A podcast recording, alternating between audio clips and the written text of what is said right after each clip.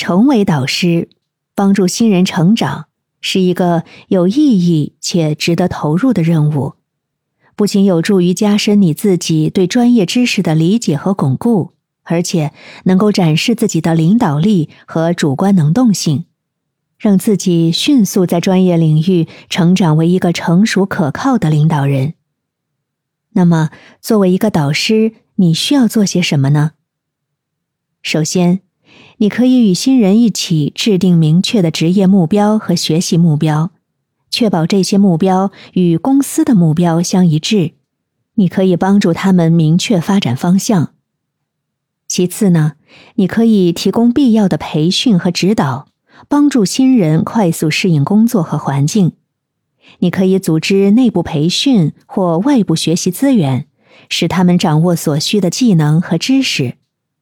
同时，你可以分享你自己的学习经验，比如推荐有价值的书籍。课程和资源等。